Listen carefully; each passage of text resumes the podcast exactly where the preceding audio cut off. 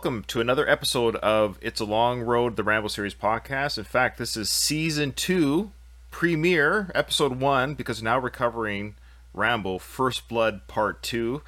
And uh, with me today, I have a very special guest, one of my favorite podcasters. I'm going to say it right now, Jack. You're one of my favorite podcasters, the host of the Drunk Bond podcast. Jack, how you doing? Ryan, good to hear from you. Good to see you. How are you?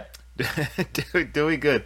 I don't, dude, you cracked me you, up. You tell everyone that? Do I tell what everyone? You're their favorite, one of their favorite podcasters. Well, yeah, every third podcaster. It's like a, it's just, it's like a random wheel. Whoever's on next, I'll just, you know, every third podcaster. Yeah. Any compliment I can get, I'll accept. You, uh, of course, host the uh, Drunk Bond podcast, and you're part of the Last of the Action Heroes podcast network. If you're a James Bond fan, you definitely have to listen to this show. If you're not a James Bond fan and you're a Rocky and or Sly fan, which I would imagine people might be listening to this episode of, of Rambo. Well, you never know, right? So if you're a Rambo fan, you're probably a Sly fan. If you're a Sly fan, well, you guys also covered the Rocky films on your podcast show, so you can also check those out as well. They're hilarious. You guys, your guys' breakdown of the Rocky franchise was spot on. It was great. You're fans of the movies. You were never disrespectful, but you were irreverent, which I love. Great combination. Appreciate it. Yeah, I, I love doing the Rocky ones. Those were so easy compared to I mean Bond is pretty similar with all 25 movies so to do something different for a little while was kind of nice. Those are those are a piece of cake. Well that's how I feel sometimes doing Rocky is that I love it and I'm something like I'm tired of it but I, I never want to be disingenuous or feel like I'm just doing something. Because you know the paycheck's very big with our podcast network. We get a lot of money uh, from tell ad, me about it man.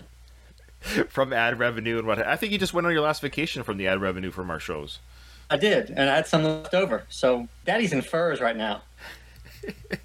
okay, well, so I was just going to say with the Rocky franchise, I love covering, I love talking about it, but I remember when I started doing this Rambo franchise podcast, I got very excited because it was just new, something different, right? And it feels good to talk about Rambo.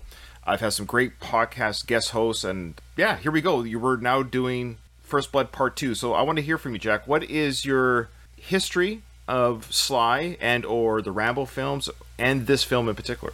With Sly, I think we talked about it a bit on the last episode I did with you, uh, Chuck Norris, what Invasion USA. I watched it a couple years ago again, and then I watched it recently. It's an excellent movie, and then I watched all the other ones, and that was more your straightforward action movie. And then a couple years ago, I actually, I read the book, which I don't know. Have you ever read a book uh, start to finish? Have I have I ever read a book? Oh, hard.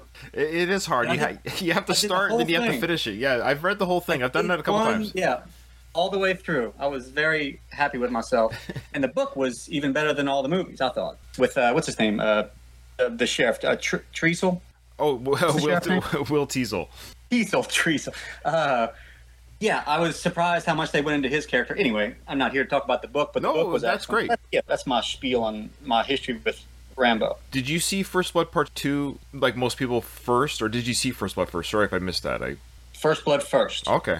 Yeah. Which, by the way, have you tracked down who's in charge of the titles for all these movies? Well, if it's anyone, it's Sly. I got a bone to pick with him because I'm very confused. Well, yeah, I am too. Uh, yeah, so we have First Blood. Of course, now we're Right. covering Rambo, First Blood Part Two, which it almost makes sense yeah, almost. because you should call it First Blood Part Two Rambo. That might make more sense. First Or- Blood Part Two Rambo. I would have just thought First Blood Part Two. I don't. I don't know, man. But then he corrects himself with the third one. I think the third one he kind of had to figure it out, sort three. of. But it's Rambo Yeah. three, which would lead one to believe there, if an alien race came down and rented Rambo three and they liked Rambo three, they'd be like, I want to. see That would be the the first thing the aliens would do. Just go straight to the Rambo movies. I would.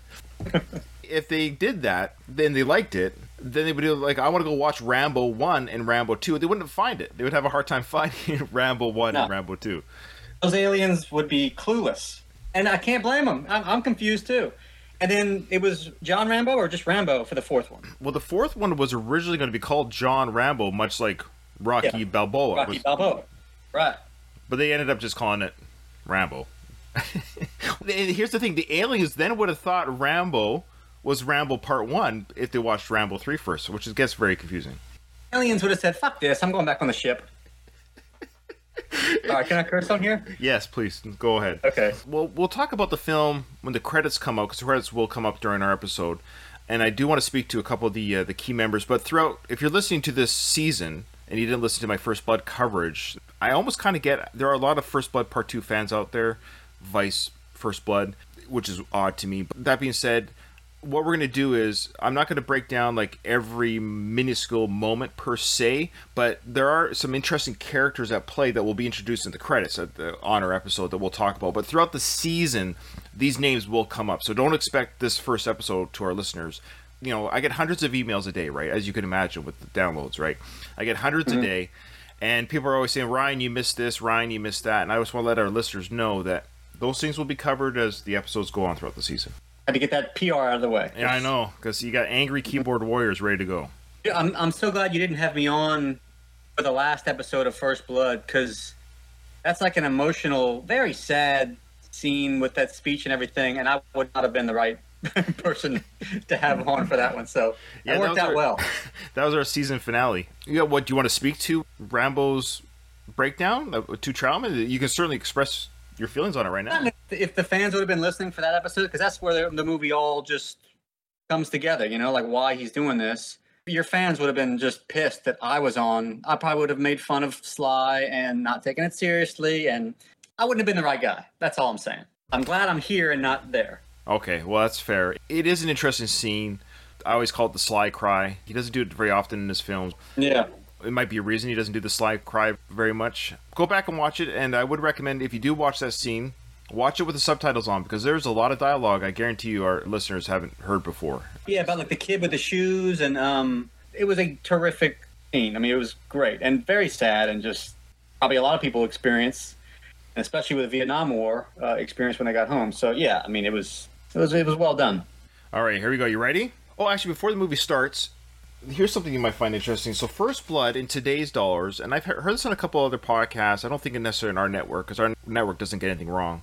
Inflation is important because what inflation tells you is if a movie makes, let's say, a movie makes hundred million dollars in 1982, that represents how many tickets were sold. So, if tickets sold for, you know, the average ticket was, let's say, two dollars a pop, that would tell you that's how many tickets represented with that inflation and ticket costs. I like to do inflation for current years. To give you an idea in 2022 had this movie be released with approximately the same amount of tickets what would its box office be? So then you can kind of measure it with other movies. So first blood in today's box office would have made 300 million dollars. That's just domestic? Because back then they didn't really do overseas as much as right. There wasn't the China box office. Yeah, I would say I would say these older numbers are probably measured domestically because I don't know how yeah, much they. That's were. impressive. Yeah, three hundred million dollars. Absolutely, that was First Blood with like a fifteen million dollar budget. Okay, which would have been about forty million dollar budget. So with a forty million dollar budget, a film makes three hundred million. That's a good turnaround for today. yeah. Now here's something interesting. My brother Ruben, uh, my original co-host on the on the Rocky series podcast, he brought up a good point about sequels. When a sequel makes a lot of money is it because the first film was really good and the word of mouth and all that stuff and then everyone shows up to the sequel? Or is the sequel really good and everyone shows up because of word of mouth? Or is it a bit of both? Because i'm going to give you the number of first blood. So we know the first film was amazing. Nobody knew it was amazing until almost hit vhs and it did that circuit in the vhs for two to three years because this comes out three years after first blood was released. So now we've got the word of mouth about first blood. We've got all that circuit that has happened on VHS, and people are talking. The sequel comes out. Sequels are big. There's a big pop at the box office. What do you think the box office will be in today's money? What do you think the reason for the high box office would be in this situation? Hmm. Keeping in mind, First Blood Part One was 300 million in today's ticket sales. I don't know. I wasn't planning on doing math today. no, um, sorry. no, uh, I guess it would have. It depends how good the first one was. I mean, you say that word of mouth came around, but I mean, if it was already making what did it make 300 million? Yeah. The first one i mean then i mean it was a huge hit. I think at that point if sly was as big a star now as he was then because rocky 3 came out in 82 that was first blood. Yeah, yeah. rocky 4 85 and then first blood part 2 yeah so i mean he was this guy's a superstar yeah. like movie star. So i think there was just already already a bump just from the name. Yeah i don't know man. I guess I guess my I guess my answer is I don't know. I, didn't even put you on the spot that badly. I apologize. Um, Nothing so, to do with you. I was just just a little slow. Oh, it's okay. Seven hundred fifty to about eight hundred million dollars in today's money. Oh shit! Okay. for Vietnam War film, POW film, it only had like a $30 million budget. They only doubled the budget. Still a very small film as far as budget was concerned. Part one was fantastic. You're right about Sly Star was rising, absolutely. But you could also argue that part two is it a better film than part one? I don't think so.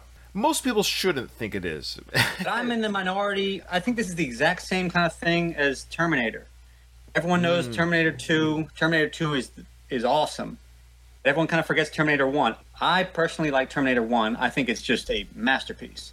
And I feel this way about Rambo. Rambo, if you want like action, let's go, shoot 'em up, watch Rambo 2. But First Blood is like I'm truly a, a solid film. It's great. And I don't like comparing because sometimes I feel like when you compare, it's like, do you like chocolate ice cream or the vanilla? Well, sure, maybe I'll eat chocolate over vanilla, but you give me vanilla ice cream, I'm going to eat it. It's irrelevant. Like you're asking me to choose, and of course, I love Part Two, and I I love all the Rambo films. I'm going to make that clear right now. They all have flaws, and they all have things that are amazing and different about each one. And there some are more fun to talk about because they're not as good. But Rambo Two, I think for me holds a special place in my heart too because I think it was I can't recall if I saw it first or not. It was in that window. It came out when I was 10 years old. I was watching movies like Terminator, the first one. I was watching Conan. I was watching Mad Max. So I was watching all these films at a very young age. And so my parents probably rented First Blood before part two came out, but it was it's so close together that I might have just seen one before the other. I don't even know. They're interchangeable, but I think part two definitely when you're 10, 12, 13 years old, you're a kid. Of course, it's the action packed. It's the oh yeah. A ten year old will like Rocky Four more than the first Rocky. Right, because when I first saw him in high school, Rambo Two would be my answer. I think that's a better the better movie. Now, of course, First Blood, no question. Right. You so so it depends if it's a nostalgic reason or whatever. I doubt there's very many people who truly believe Part Two is a better film than Part One, but the fun yeah. factor. The enjoyment factor, the over the top factor, it's all in part two, which I love. It's so ridiculous and fun. I love this film. It almost is like they made this film and part one never existed. Right. Or a little intro. Little intro.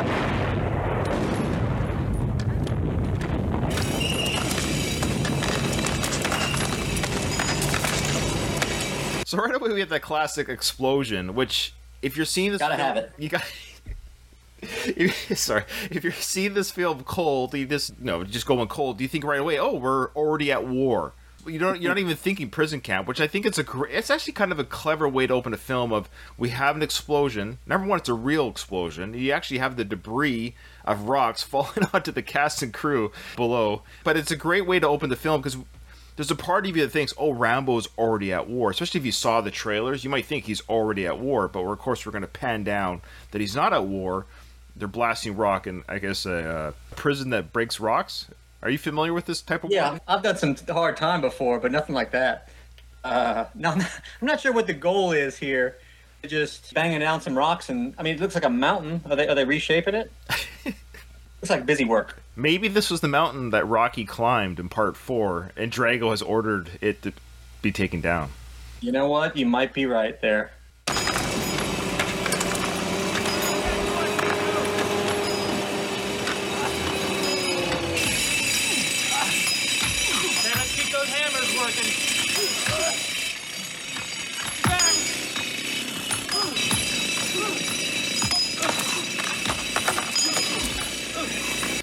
Think of the police guard armament ratio to prisoner ratio? That's a pretty like these guys must be hardened criminals because they these guards are loaded to the teeth.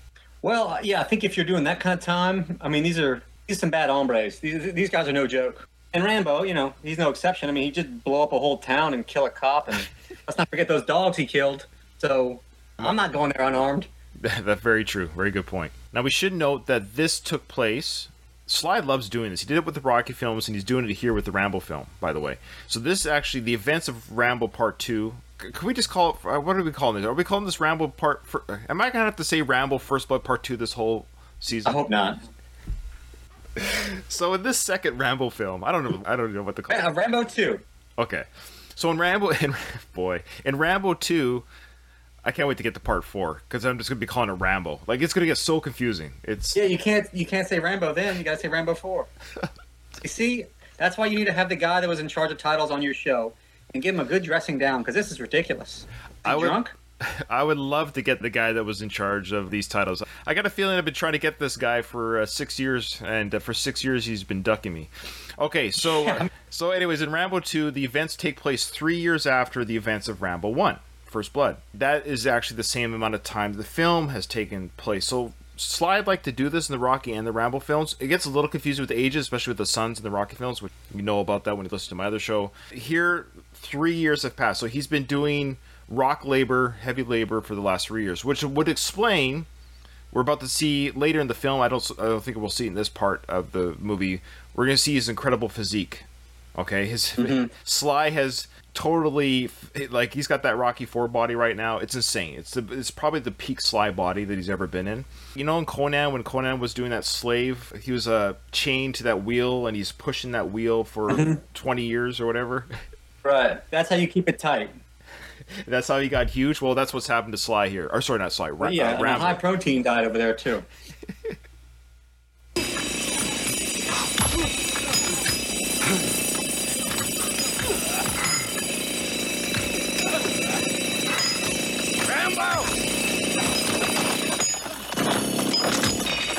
Let's go.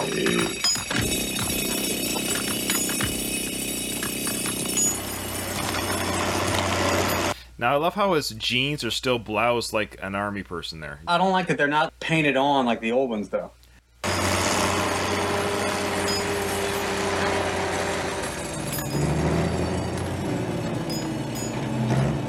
Now I misunderstood when I first saw this film as a young lad. I used to think that he was in a some sort of a prison like outside of America.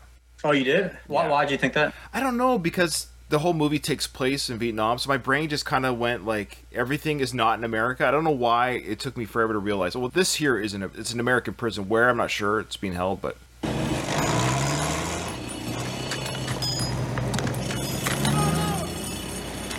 How are you, Johnny?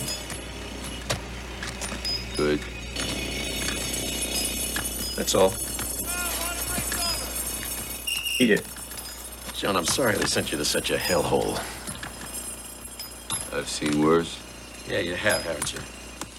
So there you go. Some uh, little gems, of course, about Rambo's past being the POW camps in Vietnam. Like, I've seen worse. I've been worse, which is true. He was probably treated a little bit worse in the Vietnamese prison war camps. Yeah, it's like playtime. It's like recess. he gets outside time. He doesn't have any. Uh, I don't think any of these guards uh, shovel their feces to him for supper. Was that a thing? Yeah, that's what he was fed when he was the Vietnamese prisoner. They would threw crap on him. Remember the sequence where they throw the, the stuff on him and the. Oh, okay, that's what that was. Yeah. I usually have a good eye for that, but uh, I didn't remember that. John, I told you that I'd help you when I could. You interested? You can't possibly want to stay here for another five years. So he hasn't three years down, five to go. So it was just an eight year sentence. What do you think of that? Eight years for what he did to that town? What was he convicted of? I mean, Galt died. That's confirmed. But it was so, probably manslaughter.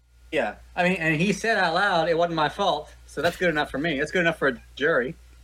Yeah, and he also said he didn't want to hurt anyone else. That was true. Yeah, and those poor bastards that uh, own that gas station, that uh, that gun store.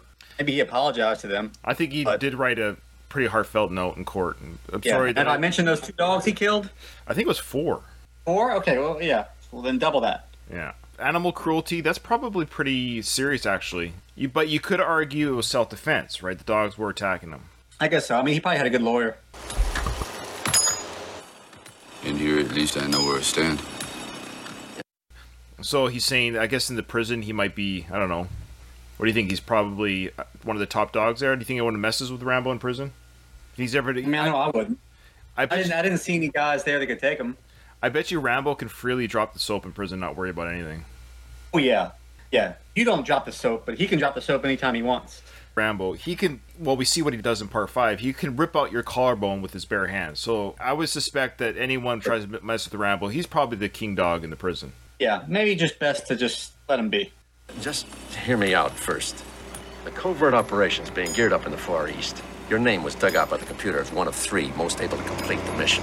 In 1985, I guess the Atari and the Commodore and I, home computers were starting to be sort of become a thing. You could have a home computer in your home. This was a real novel idea, and I love how here Trautman was saying the compute the computer processed all this information about who's best for the job type thing, and you were one of three names that came up. I just like the idea that the human factor is eliminated from this. It was a computer that kind of decided who, what kind of algorithm did they put in? Look, this is the mission computer. These are the people available, past or present, that could do this mission, and somehow the mm. computer figured out. Well, Rambo's your best guy. That's what he's saying here. Yeah, I think they had an app for that. They just typed in all the information and then just boom, John Rambo. It's like, well, that was easy. That's right there. That's But him. It speaks to the 80s a little bit because if this was seen, let's just say the same scene was written today, the conversation would have been the top heads of state got together and we came up with you. Like we talked as humans and we decided. Now we might have used a computer to find out who's available and where are they, but at the same time, it wasn't a computer that came to the decision. It was us taking the information from the computers, and we decided you were the best person for the job. But it's just funny how it was the computer that, like, it was some sort of. Yeah. Should I have some uh, headphones on? I've just realized I don't even have any on. It wouldn't hurt. That'd be for the best. Brought them, I might as well wear them. Okay, sorry about that. No, no, it's fine. I edit all this. Is not live. The people that see it live. We're on people- some something called Discord. Is well, that it's right- live for it's live for them, but they don't care. Some of them actually I'm like find seeing what that is. Actually, well, they watch us. They're talking right now. I know they're talking about us right now, and they're having conversations and They're laughing, they're having a good time. well, yeah, yeah. Mission? Recon for POWs in Nam. Why now? Why me? The computer. Prison camp you escaped from at 71's a target area. Nobody knows that terrain better than you do. The risk factor is very high.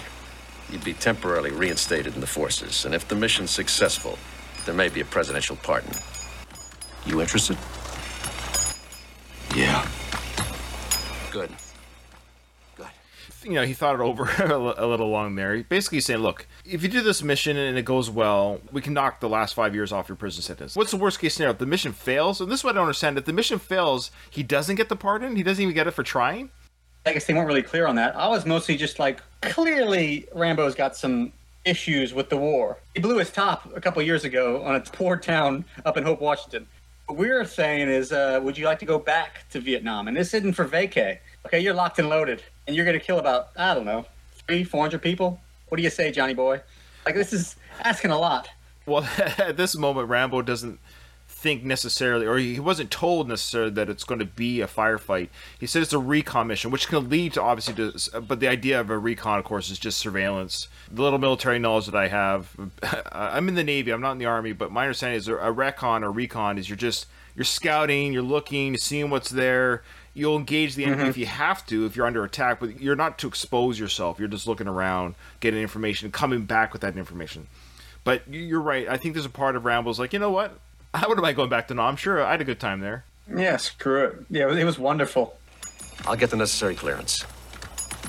The next time we meet, it'll be in Thailand with the special ops designate who haunts the operation. Yes, sir. All clear? Yes. Now I do like how Rambo's he's turned on his military mode. I love it right now. He's yes sir, yes sir. It's subtle, but I think it was purposeful that Rambo's now kind of turned it on. He's a soldier again already in this moment. He's he's accepted the mission, and now he's responding to everything that the colonel's saying as yes sir, yes sir. Like I've got it, understood. Yeah, creature of habit. Trautman's so key to both these movies, having that one ally, because he really is just a loner the whole time. And in both movies, he plays such a vital role. I mean, the first one to introduce the audience to who Rambo is, and this one, he's got one ally, at least one guy fighting for him. Otherwise, he'd be screwed. Yeah. And then Colonel Trautman's going to go on to say here, uh, you know, I tried to do what I could to get you out of here. I want you to know that I did what I could to keep you out of here. I know. Not enough, clearly. No, not enough. No. Sir, That's all right. do we get to win this time? This time it's up to you. Now I love this moment because you, there's two things happening here. There's the movie script sort of idea happening here, and then what we're supposed to believe would be a real conversation between the two characters. So you get what I'm saying? Is this a real thing that characters in this universe would actually say? So you get Rambo saying, "Do we get to win this time?" Is he speaking about the Vietnam War, or is he speaking about the events of the first film? Yeah, Vietnam War. Oh, yeah, the biggest shit show of all time. if we say it's the Vietnam War, I want to say slow your roll, Rambo. You're one person. The war is over. It's officially over, and you're going back to do a recon to see if there's any POWs. Great. That's a very noble mission. But there's no winning at this point. You can't really win. You can rescue the guys that are there. But I used to always think, and I still kind of do, I think they're almost speaking to the audience a little bit because in the first film, Rambo, the character, and the way the script was written, he wasn't able to win. He wasn't allowed to win. His winning in that film would have been to destroy the whole town, to kill the cops, or what. Like he wasn't allowed to go full Rambo. Is what I'm getting at. So I think this is kind of a nod to the audience saying, "Hey, we were constrained a little bit with the events of the first film, the how it's written, but now we get to go full Rambo." Do we get to win this time? Do we actually get to go out and fight and do the things that Rambo was told that he can do in the first film? It's almost like the first film was a, a tease to what Rambo can actually do when he's given go nuts. You can do it. Yeah, I guess I always thought of it as they're talking about the Vietnam War because he says, "Do we get to win this time? Not do I get to win this time?" Good point. Yeah. I guess yeah. if he was talking about First Blood, he do I get to win? Not that you know, that's an odd thing to say, but uh, I never thought of that. Yeah, I guess the first movie though, but um, yeah, I think it's for the audience though, and just some '80s cheese to kind of. I think you're right. Yeah, that's that's a given. That's true. In fact, in fact, I'm actually offering this show to you. I'm bowing Thank out. I'm, I told you last time you could just take the day off. You know, you have a lot of podcasts. I can just do all the shows for you for a while. Take a minute. It won't be good, but I'll do it. no, it will be good. I'll listen. Put that way, I'll listen for sure. Appreciate it. So I always took it as it was a wink to the audience, and I may be reading too much into it, but I kind of took it as a wink to the audience. Do we get the win this time? Because now we get to go full Rambo. Because Trautman's response was, "This time it's up to you." Loving it. And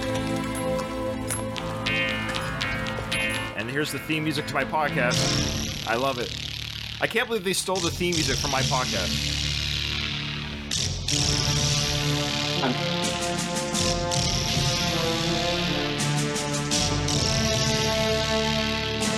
I want to talk about George P. Cosmatos. He's the director of this film.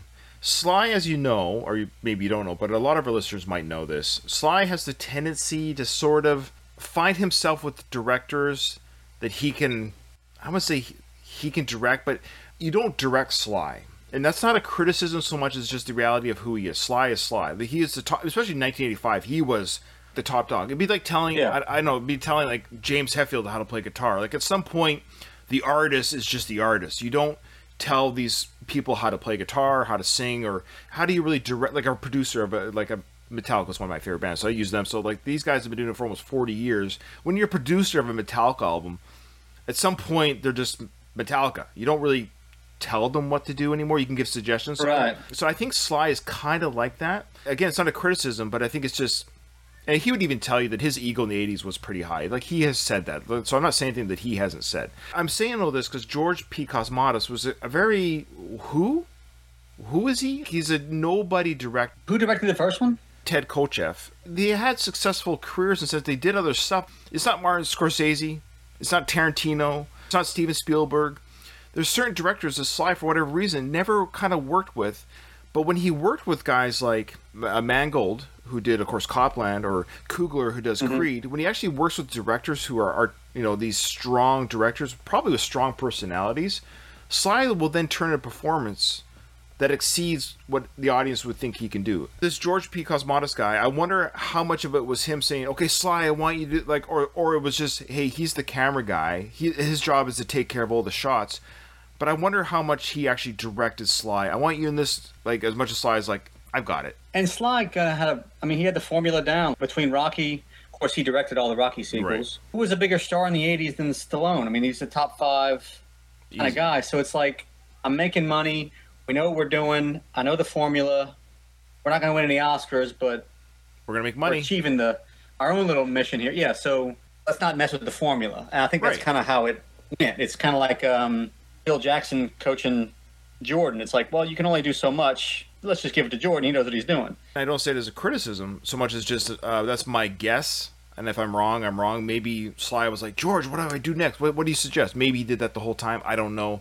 I'm just suspecting, from what I know about movies and what this guy's career was like, uh, not the George's career as director. He actually directed. Again, I say directed one of my favorite films of all time, like top five, if not my favorite western of all time. He was actually the director of Tombstone.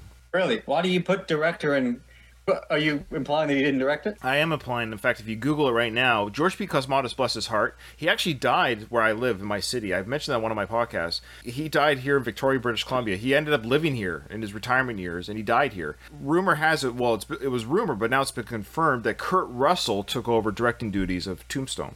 Really? Yeah. Wait, he died in, during the production? No, no, he was alive and well during the whole production release of Tombstone. It's just he was just inadequate type director where Kurt Russell literally took over directing duties. You can Google that. Just Google in your own time. Not no, not right now while we're recording. And to our listeners, yeah, yeah give me a minute. I need to go look this up.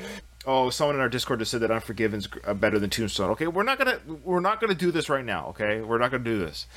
I Neither love, here nor there. It, it is neither, but I love I love Unforgiven. So don't get yeah. Anyways, it's like you know Unforgiven's like First Blood, and then Tombstone's like First Blood Part Two. It's they're just two different types of films, but they're both amazing for what they are. Okay. Anyways, all that being said, I find this all very interesting. So that's the director of this film. It is George P. Cosmatos. Maybe he had complete control. I'm just guessing he not. That was just my long-winded. I apologize. there we go. The confusing title. I don't know who signed off on it. Only one person. I won't. I won't say his name, but one person signed off on mm-hmm. it. So yeah, we're just getting all the uh, the credits here, of course. So let me get the shot here, of course, of the American helicopter coming over the uh, rice fields or whatever, and it's kind of like an homage to, of course, probably what these farmers saw in the war. You know, you see all those films, those Vietnam films, of course, the helicopters flying over the farmers. Screenplay by Stallone and James Cameron. Yeah, wait, I, yeah, I saw that. That's the same. it's only only one Jim James Cameron, I guess. What the hell? Yeah, it is the same James Cameron. I think we missed the name. It said story by Kevin Jarre. Okay, so Kevin Jarre was a young up and comer screenwriter. Kevin Jarre actually also wrote, believe it or not, Tombstone. There's your Tombstone George P. Cosmatos connection. It is all odd. connects. And Kevin Jarre wrote one of my favorite films of all time. Actually, he also wrote Glory, the uh, Civil War movie with Morgan Freeman and Matthew Broderick and Denzel Washington. Oh yeah, yeah. Kevin Jarre is no slouch of a storyteller or writer, but he, he basically only kind of gets story credit for this film. His idea was is that Rambo goes back to get the POWs out of Vietnam, which is a great idea he had a story treatment, but he didn't write mm-hmm. the screenplay. As we know, the screenplay for I'm not trying to insult anybody here, but the, what a screenplay is, the screenplay itself is not just the story, but it's like the dialogue, the ins and outs, the character development, and all that kind of stuff. And so, Correct, the, yeah. the order of things was Kevin Jarre wrote the story treatment. James Cameron came in second to write the screenplay. And originally, Rambo had a side character or a uh, co-pilot, so to speak, partner. Did you know who that was? John Travolta. I mean, fun facts. Hit me with it. Come on, really? Yeah. Can you imagine? It fit right in. John Travolta in Vietnam. Great. you know, there'd be too many uh, quips about staying alive in Vietnam. mm-hmm. These beaches are so sandy. yeah, got that? Yeah, thank you. James Cameron uh, wanted to have a sidekick, and he also, believe it or not, this might surprise you, James Cameron, what he added to the screenplay and story was more action, over the top stuff, the same way he did for Aliens with the sequel to Alien Part 1. I love how Aliens was the sequel to Alien. Talk about confusing titles, right? Aliens was the sequel to Alien. So it wasn't called Alien Part 2. They just uh, Yeah, I've never actually I've actually never seen those movies. oh boy. Okay. Well, I know. Sorry. Well, we'll fix that later. Just throw me off for now. Well, no, no, no. What yeah. we'll do, what we'll do is we'll edit get, that out. No, no, we're gonna get you on for uh, last of the Action Heroes podcast episode of, uh, of one of those films. Is what we'll have to do with you. What I love about the Aliens movies, we're talking about weird sequel titles. Alien, Alien was called Alien. Part two was wow. called Aliens, plural. I never knew that.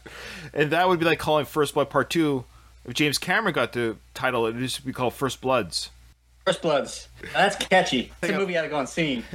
So what he did to the script was he just made it more actiony, over the top. Then Sly comes in. So Sly, beautiful Sly, he comes in as the uh, third guy on this film. Says, okay, he actually really liked uh, POW idea. He liked going back to Vietnam. He liked the idea that we're going to go over the top of the action. He respected James Cameron's ideas on that. And then Sly comes in and Slyifies it with the rest of the story. So the helicopter pulls in, dropping off Sly. I, I like how Sly's wearing his kind of like a civilian outfit. It's like this ragtag red shirt. Timeless look, really. He's got his jeans blouse still. Are these the painted on jeans that I was talking about? I think so. Do his armpits hurt? His arms are kind of out. You notice that? Can't quite get them in. You know, he's got that lat syndrome where you can't quite squeeze the arms to your side. That pump is always with you. And I know, uh, I think I saw some pictures on Rambo 3 when he was just lifting weights to always look that look what you have like after you just work out bigger than you actually are. They always just had that. So he like couldn't even move around. It's like fluffing. It's like fluffing before the scene. You know, he's fluffing Exactly. himself. Exactly. In there. I like to do the same thing, you know, before I take off my shirt for my wife, you know, for you know, for special time. I like to, you know, do a couple push-ups, you know, and a couple of arm curls. It make myself look, you know, more manly. Oh yeah. Yeah. My wife and I have about 30 minutes of fluff time. Crucial. That'll be all. How you doing, Rambo? I'm Erickson. Why don't we make it over to the hangar? You're the chosen one, huh? No, that was Neo from The Matrix. Mm-hmm. So, of course, we have here Martin Kove, the extremely now famous actor because of the Cobra Kai series and uh, Karate Kid series, playing a pretty Yeah. small role in this film. And when so when this film did come out, of course, Karate Kid. Oh boy, you know, you think I'd do research on a film dedicated to the Rambo franchise or a podcast dedicated to the Rambo franchise, but Martin Kove, of course, was uh, famous for the Karate Kid and, uh, of course, Rambo: First Blood Part Two. So he had a busy couple of years. But do you know him from anything else off the top of your head? Oh, damn. I don't think I do, to be honest. I don't think so. Yeah.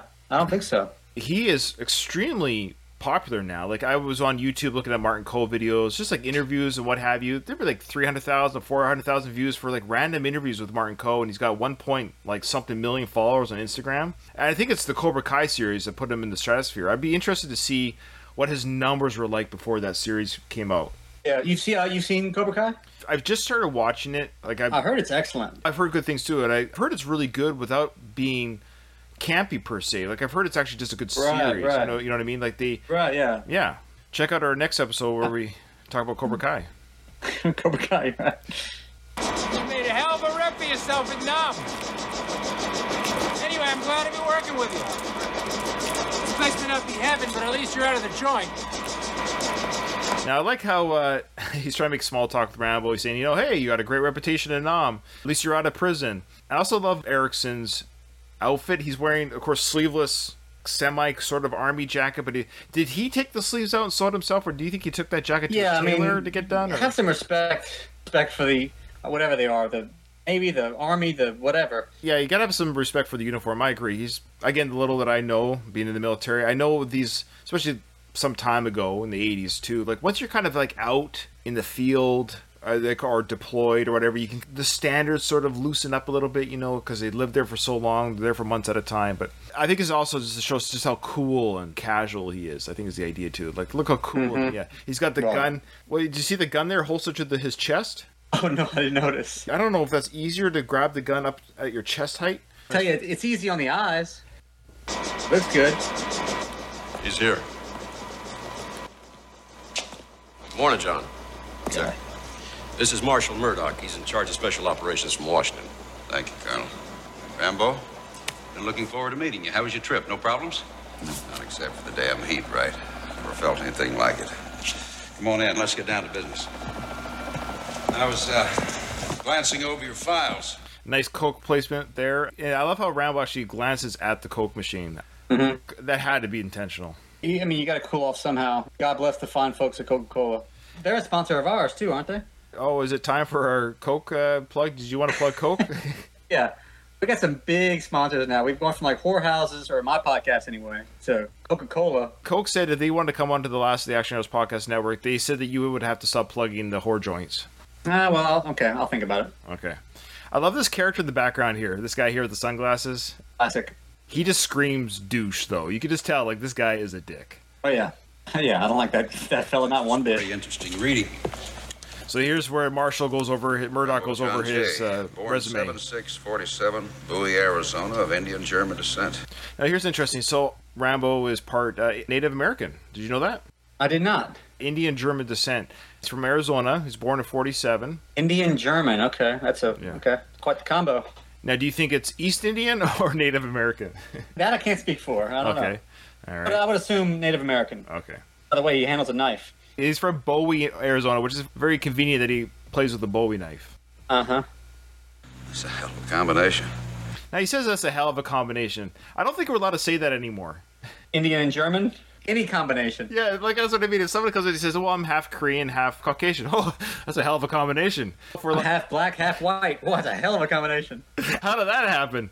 Explain that one. Yeah. I don't know.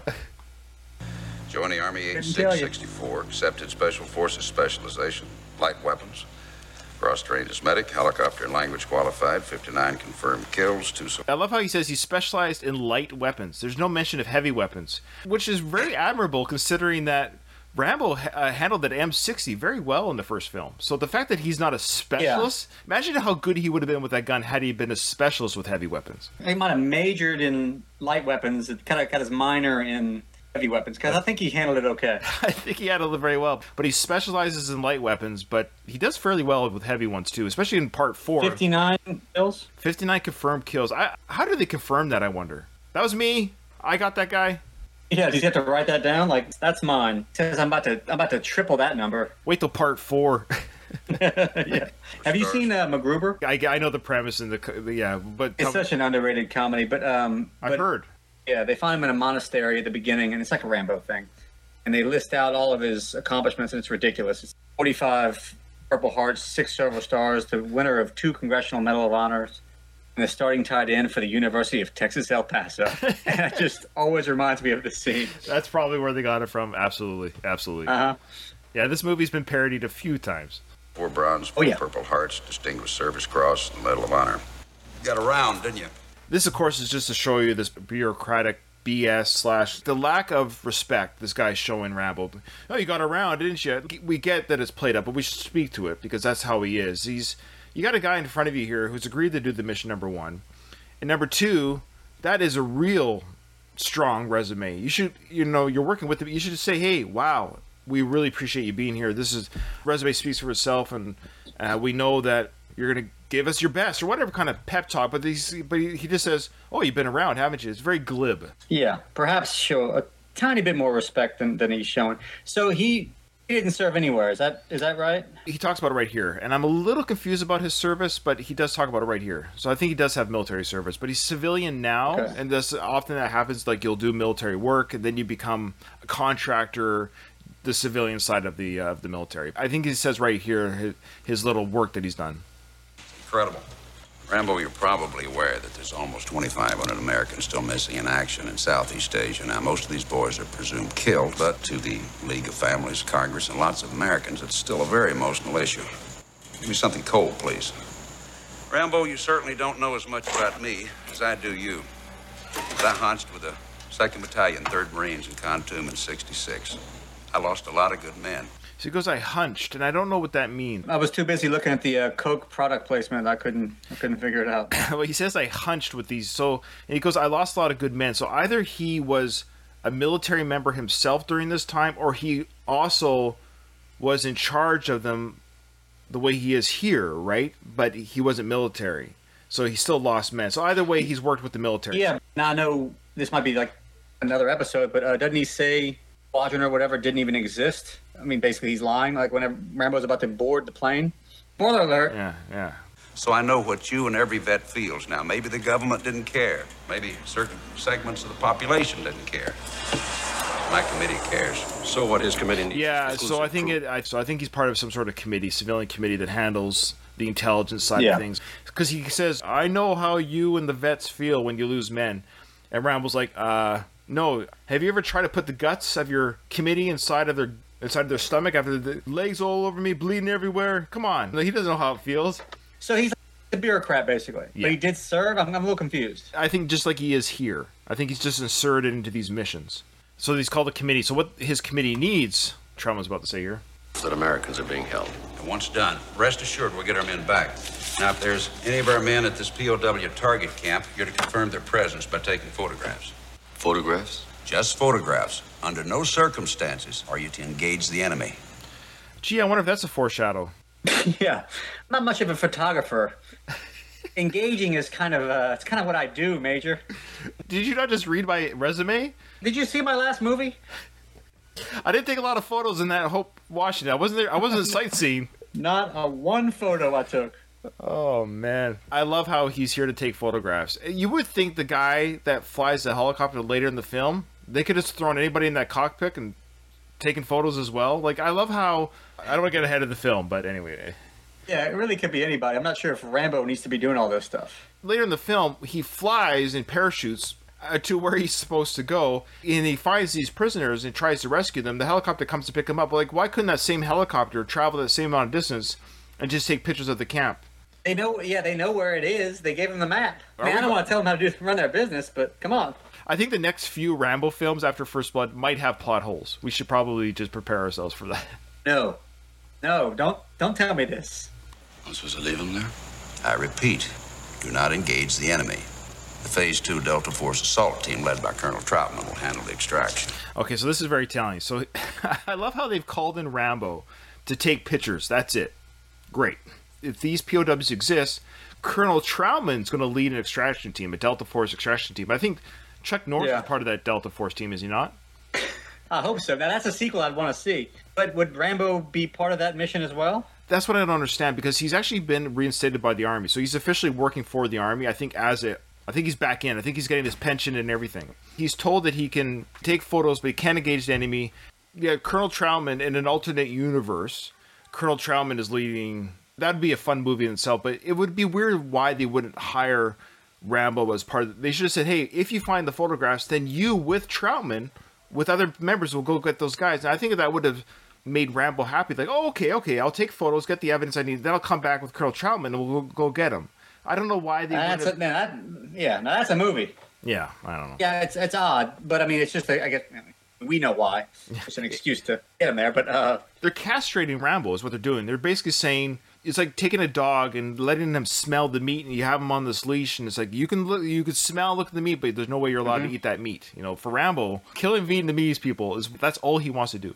yeah, it's like it's just so easy. I can do it. Let me. Okay. I think he's lying. Anyway, I'd just like to say that I feel with your Sure. participation, this mission has a better than average chance to succeed where others will fail. I'll meet you both in the operations center in one hour.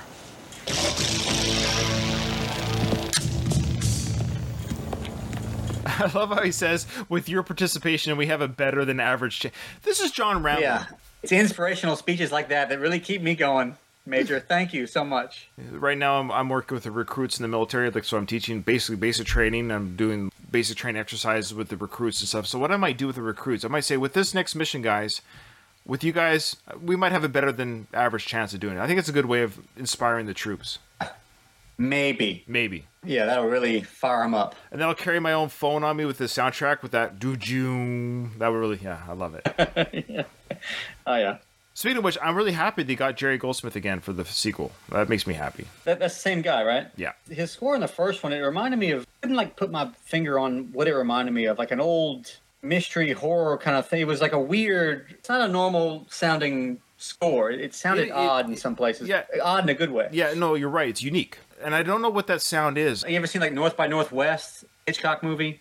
It kind of sounded like this, like boom, boom, boom, boom, bum, you know, all these weird. Reminded me of that for some reason. uh, send me an email at Rambo Series Podcast. That is Rambo Series Podcast at gmail.com. Uh, first, let me know how amazing my show is. And second, let me know what instruments are being played here because I don't understand what that sound is. It's an interesting. Uh, Send me a letter about it too. Yeah, send uh, send one to Jack too.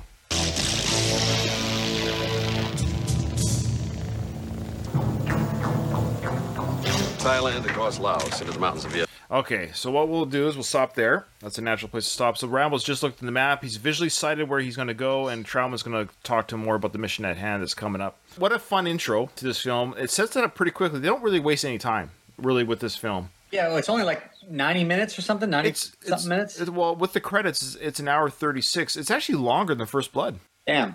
Yeah, I was surprised how short First Blood was. They What? get to it on First Blood too. I mean, they just like boom, let's go. Yeah. Yeah, and they do that here as well. I don't think any of actually, I don't think any of the Rambo films really draw it out, drag it out. No, not at all. What do you think, Jack? How was your uh, first time on the show and Rambo First Blood Part Two? Are you are you excited to see how this journey ends with the other episodes? Oh, Ryan, I am so excited. I'm assuming that he goes to Vietnam, everything goes well, he finds love and comes back home. He does find love. Don't spoil it. Okay. So that's just a hunch I had. Okay. And then, like, he takes the pictures and comes home, right? I Nice love and easy. you know that necklace he wears from Co. I love how he puts the mm-hmm. necklace on and it's just like it's like so tight on his neck. I just I don't know. Well, yeah, he's got that steroid neck. I love this film. It's a good time. Our laughter and our poking fun, poking holes in the film is not a lack of how much I love this film.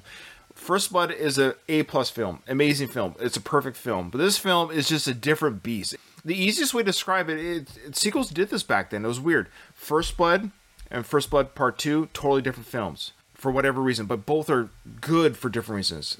T two, T one, Yeah. T two, same idea. Like T two is an amazing film, but it's nothing like the first one, Alien and Aliens. Yeah. Actually, I have a theory here. Everything I just mentioned had James Cameron involved, so maybe he's the one that does this. I don't know. Maybe so. He's the, the constant in all this. But yeah, those two franchises, Terminator, I haven't seen Alien, but Terminator and Rambo, they're very similar.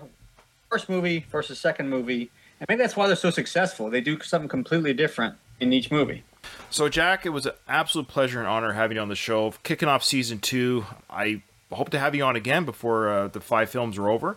But before we go, I want you to, of course, plug your podcast and explain uh, what your show's all about. Oh, let me tell you something. It's a, it's a wonderful show where I have a couple cocktails and I stumble into either my library or my closet and talk about a Bond movie for about four hours. And then after editing out all the stuff that doesn't make sense, you get about 45 minutes, 50 minutes of ranting about a Bond movie. You do a great job. You really, your humor is, is so much fun, and I enjoy your podcast. I'm not even a James Bond. I've seen all the James Bond films. I think it's like one of those things for me where I've seen every James Bond film. I really need to go back and watch them again, then re-listen to your show because obviously it makes some of the jokes or references even more funny. But I will just say I don't want to oversell you too much, Jack, but you make me laugh, and it's hard to make me laugh. I don't mean Appreciate that, man. I don't mean that as a. Uh, I'm a hard laugh. Like I don't just laugh like a moron at stuff, you know. So you uh, you say some very good things and very funny things. A disclaimer: it's not PG-13 compared to mine. So just a fair warning to Yeah, a people. little more adult.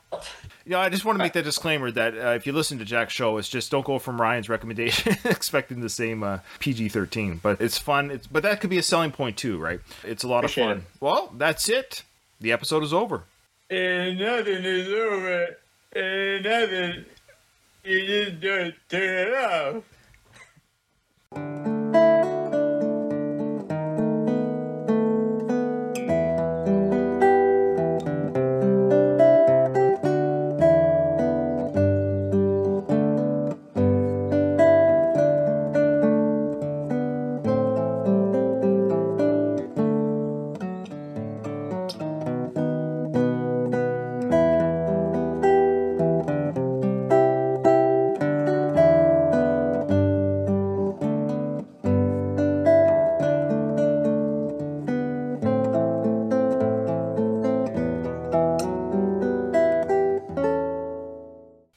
How was that? That's a pretty good Sly impression, huh? Yeah, Sly, is that you? Just like him. I, I- can I can I interview you now? If I've been meaning to interview It's like this- you, yeah. It's like you had him on your show. All right, brother. Thank you so much. Um, thanks for joining me, and uh, thanks guys for joining us in the Discord. We appreciate it. Okay. Appreciate it, Ryan. Yeah, all right. Enjoy the rest of your day. Thanks everyone. We'll talk to you later. Take care, man.